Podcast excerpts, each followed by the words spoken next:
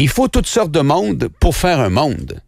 Et toutes sortes de monde, je vous dirais, ben, ça signifie forcément tous les styles de tempérament. Mais pourquoi on est comme ça plutôt qu'autrement? Très souvent, le tempérament est en fonction du vécu, la façon dont on a été euh, élevé, hein, nos expériences, des bonnes et des moins bonnes. Mais à la base, notre tempérament peut partir de la saison de notre naissance. Dis-moi à quelle saison vous êtes né, dites-moi à quelle saison vous êtes né, et on vous dira le tempérament, quel tempérament vous avez.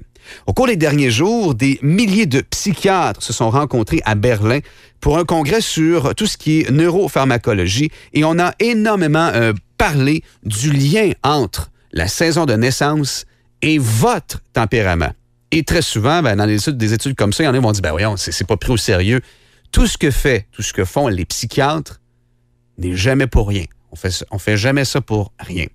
Si vous êtes né en été, par exemple, vous êtes plus susceptible d'avoir des sautes d'humeur par rapport à ceux nés en hiver.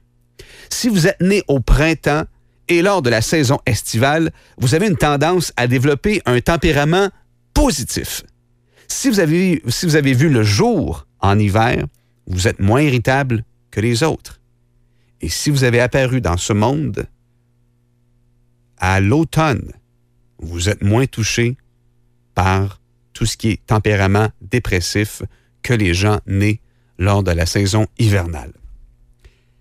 Tous les détails, toutes les informations, et c'est très exhaustif comme, euh, parce qu'évidemment, j'aurais pu y aller avec des termes à 250 dollars, mais euh, l'étude complète est sur la fanpage du 1027 Rouge FM.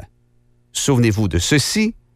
Dites-moi à quelle saison vous êtes né et je vous dirai quel tempérament vous avez. C'est sur la fanpage. C'était le monde Insolite d'Éric. Tous les jours de semaine,